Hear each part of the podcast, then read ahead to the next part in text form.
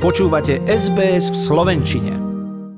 Dobrý večer, stále počúvate slovenský program Rádia SBS v Austrálii a teraz by som vám rada predstavila novinárku a snaď môžem povedať aj spisovateľku alebo autorku, pretože na základe svojich filmov a stretnutí napísala aj niekoľko kníh. Veroniku Homolovú Totovu. Dobrý večer, vítajú nás v Austrálii. Dobrý večer, ďakujem veľmi pekne za pozvanie. Je to síce na diaľku, ale téma, pre ktorú mi tvoje meno skrslo v hlave, nás určite spojí. Máme totiž mesiac maj, ktorý je jednak teda krásnym a slnkom zaliatým časom, keď sa po zime ľudia na Slovensku konečne usmievajú a zhlboka dýchajú. Na druhej strane je to mesiac, počas ktorého si pripomíname veľmi veľa vážnych historických udalostí, samozrejme koniec druhej svetovej vojny v Európe, Európsku úniu, ľúbenú aj nelúbenú, zvlášť teraz, Pripomenuli sme si vznik Červeného kríža, ale aj Svetový deň slobody tlače a tieto témy sa v istom zmysle prelínajú a ty ich v istom zmysle rada spracúvaš. Povedz nám o tvojej práci, o čom píšeš, o čom tvoríš.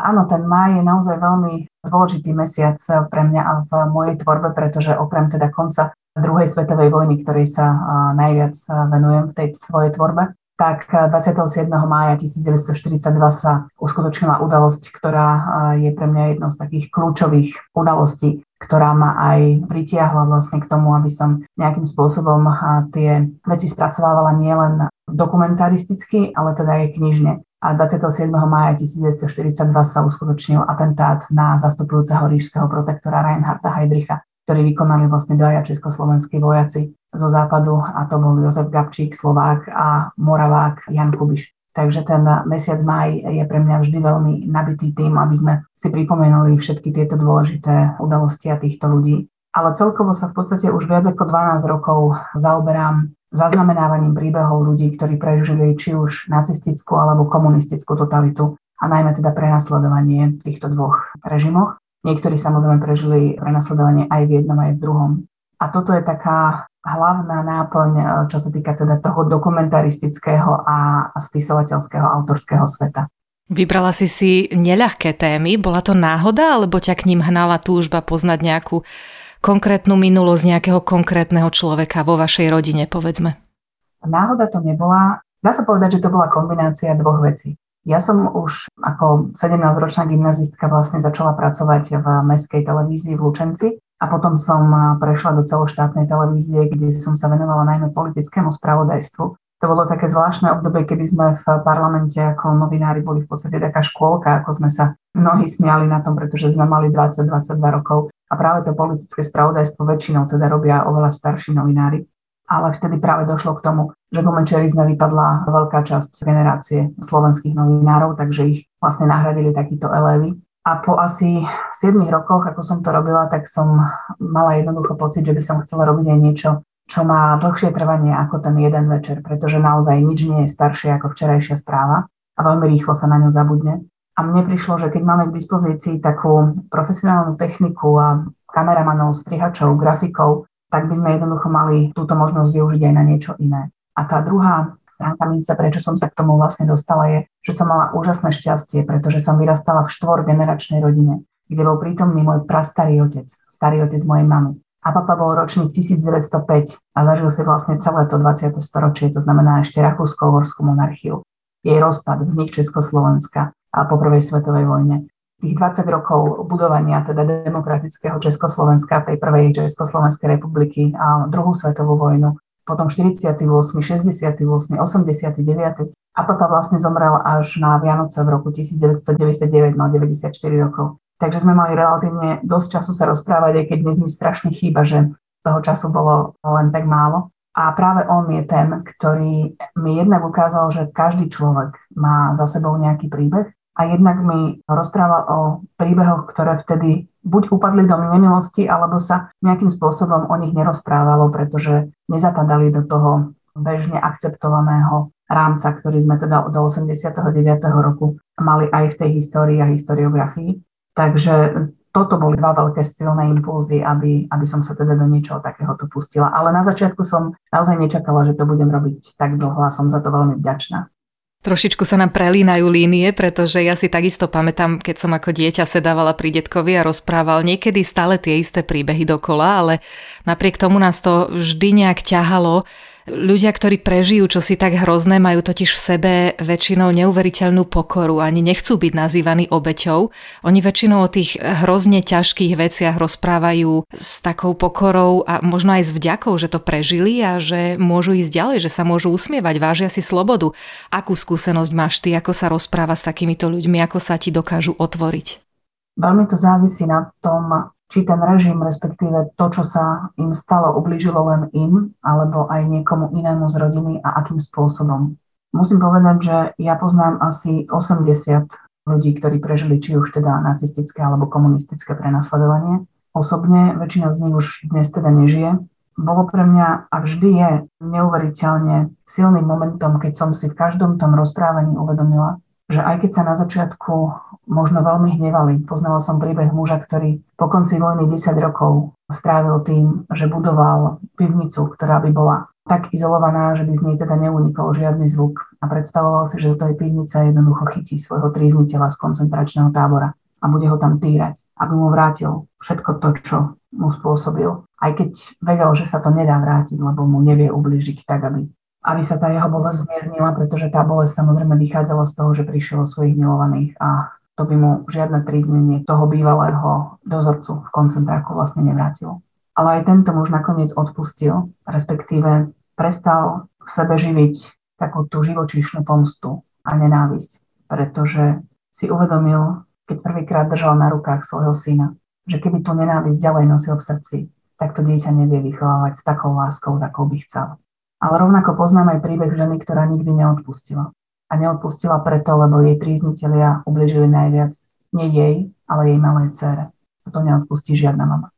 Kým rozprávaš, mám pred sebou na monitore titulku tvojej knihy Mengeleho dievča. Ako si spomínaš na pani Violu Fischerovú a čo si sa o nej dozvedela? Pani Fischerová je pre mňa príbeh, ktorý ma vlastne sprevádza celým životom, aj keď som to dlho netušila. Ona je rovnako ako ja rodáčka z Lučenca. Ja som ju stretávala v podstate každý deň, keď som sa vracala celým mestom zo základnej školy domov. Ona chodila každé popoludnie so svojím manželom Jurajom Fischerom korzovať do toho starého Lučenca, ktorý už neexistoval, ale ktorý som napríklad ja zo spomienok svojho prastarého otca ešte stále poznala. A stretávala som ich naozaj každý deň, boli neprehliadnutelný pár. Obaja boli také drobnej postavy. Pani Fischerová už vtedy mala také úplne biele vlasy a nosila krásne farebné hodvábne šatky a pán Fischer mal svoju tankistickú baretku a čierne sako, na ktorom mal všetky vyznamenania a nášivky Československej zahraničnej armády. Prešlo niekoľko rokov, ja som teda začala pracovať v mestskej televízii v Lučenci a chvíľu tam so mnou pracoval ich vnúk Alexander ako kameraman. A vtedy sme urobili krátku reportáž o jeho starom otcovi, pánovi Fischerovi, ktorý bol ako jeden zo štyroch Slovákov ocenený najvyšším francúzským vojenským významenaním. On bol skutočný rytier, chevalier rovnako ako Milan Rastislav Štefánik napríklad, dostal ho za to, že teda vo vojne bojoval proti nacizmu. Vylodil sa v Normandii, bol veliteľom tanku, obliehal Dunkirk eh, vlastne v tých posledných veľkých bitkách, kde sa v podstate tak ukrylo alebo teda opevnilo 12 tisíc nacistov v Dunkerku a okolí. A práve najprv kanadské a potom československé jednotky vlastne bránili toto mesto alebo bránili, aby, aby táto nemecká jednotka, nemecká posádka sa nemohla pridať teda k ostatným nič ani vtedy nenaznačovalo a ani neskôr vlastne, že by aj za pani Violou bol takýto veľký príbeh. A keď som začala robiť tieto moje dokumentárne filmy, tak vždy každý z tých respondentov mi povedal o niekom ďalšom, o kom si myslel, že by sa teda hodil do toho projektu a možno by bol ochotný rozprávať.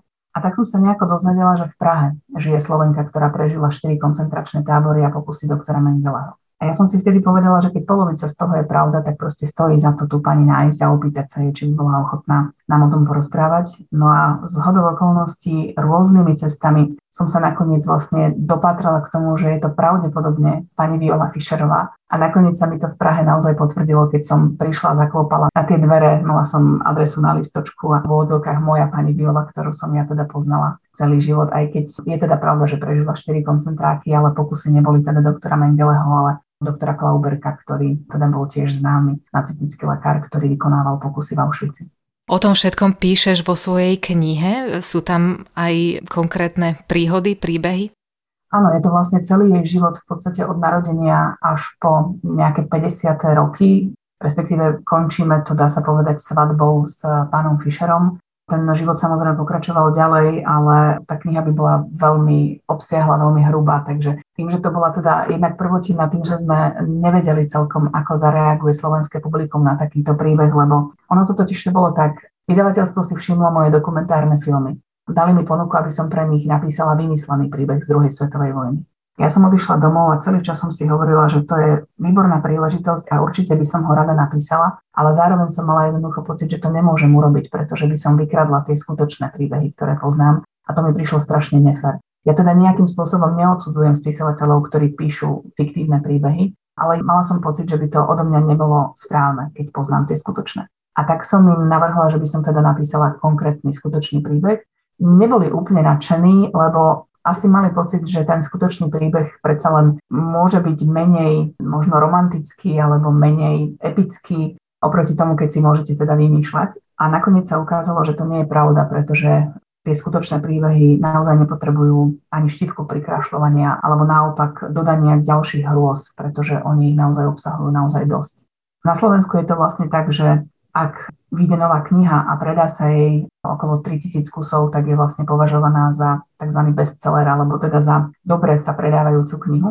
Mengelho dievčaťa sa tých 3000 kusov predalo za 5 dní.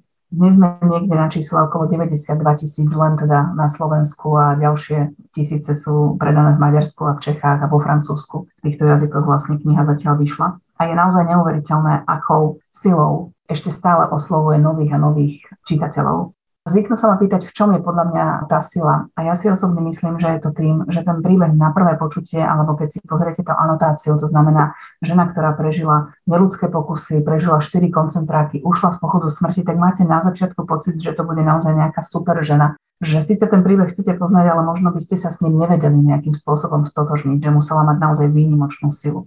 A počas čítania tej knihy zistíte, že pani Fischerová bola úžasne odhodlaná a úžasne úprimná v tom, že sa nehrala na žiadnu hrdinku. Že v tej knihe budete cítiť, aké hrozné zúfalstvo ju pochytilo vlastne keď prišli do tábora, keď pochopila, že toto naozaj nie je ten tábor, ktorý im slubovali. Aké hrozné zúfalstvo ju pochytilo, keď teda zistila, že ani jeden z jej rodičov, s ktorými tam pricestovala o dve hodiny, už nežil. Ako dokázala veľmi úprimne v tej knihe opisovať aj všetky svoje zlyhania, respektíve to, ako sa dlho nevedela s nejakými vecami vyrovnať, ako jej vždy pomohol niekto iný. A práve to, že zo seba nerobila takú tú nadľudskú hrdinku a dokázala priznať všetky tieto veci, s ktorými sa viete stotožniť, lebo, lebo si viete predstaviť, že nejako podobne by ste sa cítili asi vy, keby sa vám stalo niečo podobné, tak práve toto je podľa mňa sila tej knihy. Tu v Austrálii pred pár mesiacmi zomrel, ako sa sám nazýval, najšťastnejší človek na Zemi, Eddie Jaku, ktorý takisto prežil niekoľko koncentračných táborov ako pani Viola a slúbil si, že za ten pocit slobody, ktorý mu bol po tých hrôzach dopriaty si každý deň po zvyšok svojho života nájde dôvod na úsmev a radosť. Ty si sa stretla aj s pánom, ktorý prežil plynovú komoru, aj s niekoľkými, ktorí boli v čase vojny ešte iba deťmi a videli umierať svojich rodičov a blízkych. Povedz nám o nich a ako sa oni dokázali posunúť ďalej vo svojom živote, ako dokázali nájsť vôľu žiť ďalej. Pán, ktorý prežil plynovú komoru, bol pán Otto Wagner, ktorý najprv prežíval vojnu tak, že mu jeho arísky kamarát požičal svoje doklady, len tam prelepili fotku a keďže Otto bol vysoký, vyšportovaný blondiak, mal modré oči, modrozelené, naozaj bol veľmi odvážny, takže on nerešpektoval žiadne také nariadenie ako označenie židovskou hviezdou a kam židia nemôžu chodiť a podobné veci, tak si naozaj nikto ani len netrúfol myslieť o tom, že by Otto mohol byť žid. A oni boli totiž to rodina, ktorá už nejakým spôsobom teda nedodržiavali ani sviatky, ani nechodili do synagógy. Napriek tomu nakoniec ho udal ďalší spoločný kamarát, lebo mal pocit, že dievča, ktoré sa páči jemu, tak prejavuje väčšiu náklonnosť práve voči Otovi. Tak ho išiel teda udať, že tento mladý, vyšportovaný londiak je teda naozaj žid. Oto zavreli do, najprv do pracovného tábora v Novákoch a to bolo myslím dva mesiace predtým, ako vypuklo Slovenské národné povstanie a potom vlastne mnoho mladých Židov z týchto pracovných táborov ušlo práve do Slovenského národného povstania on tiež bojoval sa na to, ako mi vždy hovoril, tak utržil veľmi hanebné zranenie, postrelili ho totižto do zadku. A takto zraneného vlastne našli nacistickí vojaci a poslali ho do koncentračného tábora Mauthausen. Tam vďaka tomu, že bol naozaj vo veľmi dobrej fyzickej kondícii a ovládal niekoľko jazykov, tak sa vlastne stal takým, nie síce oficiálnym, ale takým veľmi často používaným prekladateľom. Vždy ho volali, keď bolo treba preložiť niečo pre vedenie tábora z rôznych teda jazykov, vedel aj po anglicky, po nemecky, samozrejme po maďarsky a dokonca už aj po rusky vtedy. Jeden deň sa jednoducho stalo, že ho zavolali na barak, kde čakal na človeka, ktorý tam mal teda prísť z komandatúry a preložiť e, to, čo potreboval, ale za okolností práve vtedy niekto iný vydal nariadenie, že celý ten barak, jednoducho všetci ľudia z neho, všetci muži majú ísť do plynu. Takže zobrali aj Ota O to darmo vysvetloval, že on tam nepatrí do toho baraku, ale samozrejme nikto ho nepočúval a už stál nahý v tej plynovej komore, keď zrazu pribehol ten, ktorý potreboval to tlmočenie a z tej plynovej komory ho vlastne na poslednú chvíľu vyťahol von. O to bol úžasný aj v tom, že tak ako si spomínala, on bol presne z tých, ktorí si povedali a prežili tú hrôzu toho koncentráku s takým tým vnútorným nastavením odporu. Vy ste ma sem zavreli, tak ja vám just ukážem a just to prežijem. S takýmto pocitom toho, že sa mu to naozaj podarilo, tak aj ten jeho ďalší život bol, nechcem povedať, že ľahký, lebo to nebol, ale mal takéto nastavenie v tom, že si naozaj dokázal ten život užiť práve vďaka tomu, že vedel, že sa môže skončiť v každej sekunde a, a že to, že dostal tú možnosť pokračovať a žiť teda ďalej, tak on si ju naozaj vedel užiť a vedel si ju vážiť. Tie ďalšie príbehy, o ktorých si hovorila, pred tromi rokmi sme vlastne nakrútili dokumentárny film, ktorý sa volá Ruky na skle. A volá sa Ruky na skle preto, lebo je to posledná spomienka tzv. Vintonových detí, detí, ktoré odišli z Československa, ale najmä teda z protektorátu ešte pred začiatkom vojny, čiže od eh, marca 1939 do septembra 1939 niekoľkými vlakmi do Veľkej Británie. A tieto deti si pamätali presne to rozlúčenie s rodičmi na stanici, kedy už sedeli v tom zapečatenom vlaku, kde nebol žiadny dospelý, len niekoľko desiatok až stoviek detí podľa toho, koľko sa ich nazbieralo vlastne v tom vlaku. A ako tí ich rodičia stojaci na peróne pritískali ruky na sklo vlastne zvonku a ako oni tie svoje malé ručičky pritískali zvnútra. Pre mnoho detí to je naozaj posledná spomienka na ich rodičov, pretože väčšina z nich počas holokaustu zahynula. V tomto filme máme 5 Mintonových detí a každé z nich malo vlastne úplne iný osud. A ten film sme robili aj kvôli tomu, pretože mnoho z nich je známych vlastne vďaka filmu Mikyho rodina, alebo teda ďalšiemu filmu Mateja Minača, ktorý točil so Sorom Nikolasom Vintonom dva tieto dokumentárne filmy. Ale mnoho z tých detí vlastne spomínalo ďalších ľudí, ktorí boli zainteresovaní do ich záchrany, pretože my dnes poznáme najmä Sora Nikolasa Vintona. On bol naozaj úžasný človek a bez jeho pomoci a toho, že odišiel potom z Československa späť do Británie a dával inzeráty do novín, aby si ľudia v podstate tak fiktívne adoptovali, respektíve vzali do opatrovateľskej služby alebo do takého opatrovateľského vzťahu tejto československé deti. Bez toho by tie deti nemohli vycestovať. Británia by ich už nebola prijala, pretože pár mesiacov predtým prijala veľký kindertransport, kde bolo 10 tisíc rakúskych a nemeckých, najmä židovských detí, ktoré boli teda priamo ohrozené tým, že ten režim by ich teda ohrozoval na živote. Ale tie deti nemali v podstate kam ísť. Oni bývali v internátoch, v telocvičniach, v sirotincoch. A predstava, že by sa toto mohlo zopakovať, tak vlastne Británia si dala podmienku, že tie deti môžu prísť, ak bude mať každé z tých detí rodinu, ktorá ho jednoducho príjme. A práve toto Sir Nicholas Winton urobil ako vec, bez ktorej by sa to nedalo uskutočniť. On sa vrátil do Británie a našiel tieto rodiny platil inzeráty v novinách, posielal fotografie tým rodinám, ktoré teda odpovedali na ten inzerát, aby si vybrali nejaké z tých detí podľa fotiek.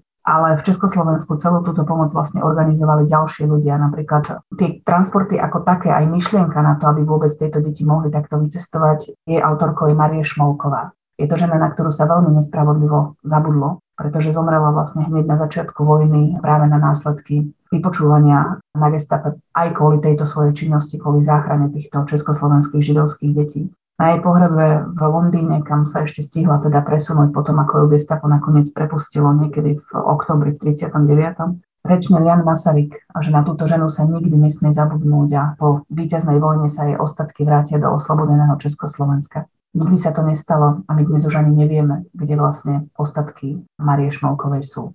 A rovnako pre tieto deti, vtedy už to boli naozaj dámy a páni v rokoch, bolo veľmi dôležité povedať nielen to, že sú vďačné Nikolasovi Vintonovi za to, že to pre nich urobil, ale že sú veľmi vďačné svojim rodičom, že prejavili takú tú obrovskú nesebeckú lásku v tom, že sa jednoducho dokázali vzdať toho dieťaťa a poslať ich samé do Anglicka, kde vôbec netušili, nepoznali tú rodinu, netušili, kde to dieťa vlastne bude vyrastať, netušili, kedy sa znova uvidia. Tá sila tej rodičovskej lásky a zároveň toho obrovského strachu, čo by sa mohlo stať, keby to dieťa zostalo s nimi. To je to, čo si oni už potom roky vlastne pripomínali a vo filme vlastne zaznie aj taká otázka na všetkých piatich, že keby sa tá situácia, nedaj Bože, zopakovala, či by oni dokázali urobiť takéto gesto tej nesebeckej lásky. A štyria z nich odpovedali, že nie. A jeden povedal, tak ako sa môj otec poradil so svojimi priateľmi, ktorí tiež posielali takto deti, tak by som sa poradil aj ja. SBS po slovensky v rádiu, na internete a mobile. Mojím hostom je Veronika Homolová Tótová, novinárka a spisovateľka, ktorá sa venuje tematike vojny a prenasledovaniu. A my sme zrejme posledná generácia, ktorá sa s obeťami totalitných režimov minulého storočia môže rozprávať a mali by sme to robiť, lebo ako sa hovorí, už sme to spomínali niekoľkokrát, že národ, ktorý nepozná svoju históriu, je odsudený k tomu, aby ju prežil ešte raz. Veronika napísala knihu Mengeleho dievča a ďalšiu s názvom Mama milovala Gabčíka, Jozefa Gabčíka, jednej z hlavných postav atentátu na Heidricha, ktorého výročie si o pár dní pripomenieme. Kopec ďalších filmov sfilmovala a dnes nám o nich rozpráva. Veronika, berieš túto prácu ako poslanie? Je to pre mňa samozrejme aj snaha zaznamenať tie rozhovory, pretože tak ako si povedala, sme posledná generácia, ktorá má ešte šancu sa rozprávať s týmito ľuďmi osobne. A práve preto si myslím, že by sme ešte stále mali zaznamenávať všetky tie rozhovory, ktoré sa ešte dajú stihnúť zaznamenať. Pretože to sa jednoducho nedá urobiť o 5 rokov alebo o 10 rokov. O 10 rokov sa dajú študovať, dajú sa k tomu nájsť rôzne historické súvislosti, dajú sa poprepájať 2-3 rozhovory a zrazu zistíme možno ďalšie nejaké detaily, ktoré sme doteraz nepoznali. Ale toto je naozaj posledná šanca, možno posledné 2, 3, 4, možno v prípade tých, ktorí boli deti, 5 rokov, aby sme ešte teda nahrali čo najviac týchto rozhovorov. A musím ale povedať, že tak ako sa ma občas pýtajú, kde na to nachádzam silu, ja na to nepotrebujem silu. Potrebujem na to odhodlanie, potrebujem na to možno takú psychickú prípravu, aby som pri počúvaní tých príbehov neplakala priamo tam, lebo si to nemôžem dovoliť, aby som toho druhého človeka, ktorý na to nielen spomína, ale on to naozaj reálne vtedy znova s nami prežíva aby som ho nerozrušila svojimi slzami. Ale ja osobne to beriem ako veľký dar, že som s týmito ľuďmi mohla teda stráviť dlhé, dlhé hodiny, dlhé rozhovory. Pri niektorých sú to 9, 10, 12 hodinové rozhovory, ktoré sme viedli. Niekedy aj úplne celý deň, aj keď sme pôvodne si mysleli, že tam budeme 2-3 hodinky. Je to naozaj veľký dar môcť sa s nimi rozprávať o tej dobe a o tom, ako to celé vnímali. A tak, ako si hovorila, mňa osobne na tom nezaujíma ani tak tá zloba. Aj keď samozrejme pri rozprávaní týchto ľudí si vždy kladieš otázku, ako sa to vlastne mohlo stať, ako je možné, že niekto cítil takú hroznú nenávisť voči nejakej inej skupine obyvateľov.